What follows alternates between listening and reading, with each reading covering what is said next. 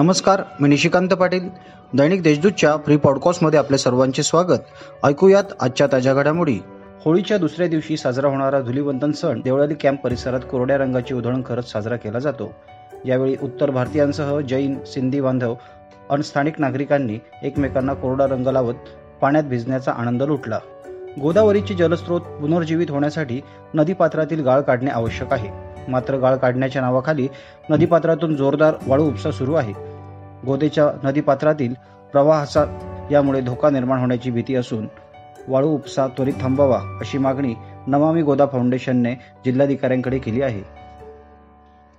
कामगार कायद्यातील बदल तसेच कृषी कायद्यातील बदल याचबरोबर पेट्रोल डिझेल व गॅसची भाववाढ यासह जनता बेरोजगारी व महागाईने ग्रासलेली असल्याचा आरोप करत केंद्र सरकारचा निषेध करण्यासाठी सिटू कामगार भवन येथे या निर्णयाच्या कोडची होळी करण्यात आली. यावेळी कामगार कायदे व कृषी कायदे मागे घ्या. वीज बिल विधेयक मागे घ्या. यासह विविध मागण्यांच्या घोषणा देण्यात आल्या. बँकिंग क्षेत्रात स्टेट बँक ऑफ इंडियाने स्वतःचे वेगळे अस्तित्व निर्माण केले आहे. अत्याधुनिक सेवा सुविधांचा वापर व ग्राहकाभिमुख सेवा यामुळे मोठा ग्राहक वर्ग बँकेकडे आहे.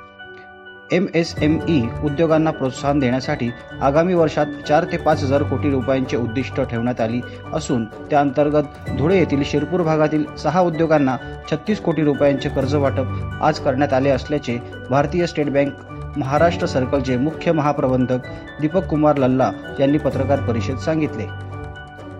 पोलीस व मनपा प्रशासनाच्या वतीने भाजी बाजारात गर्दी कमी करण्यासाठी नाशकातील भाजी मार्केटमध्ये आत व बाहेर जाण्यासाठी एकच रस्ता करण्यात येणार असून त्यामध्ये प्रति व्यक्ती पाच रुपये तिकीट एक तासाकरता आकारण्यात येणार आहे. एक तासापेक्षा जास्त वेळ झाल्यास संबंधित व्यक्तीवर पाचशे रुपयांची दंडात्मक कारवाई करण्यात येणार असल्याचे जाहीर करण्यात आले. या पार्श्वभूमीवर पवन नगर येथील भाजी मार्केटमध्ये बॅरिकेटिंग करण्यात आली. संयुक्त प्रवेश परीक्षा म्हणजेच जेईई मेन दोन हजार एकवीससाठी ज्या विद्यार्थ्यांनी नोंदणी केली होती त्यांनी परीक्षेच्या नोंदणीवेळी एकापेक्षा अधिक वेळा जर शुल्क भरले असेल तर अशी डुप्लिकेट फी मे सत्र परीक्षेनंतर उमेदवारांना परत केली जाईल. नॅशनल टेस्टिंग एजन्सीने संकेतस्थळावर यासंबंधीचे परिपत्रक जाहीर केले आहे.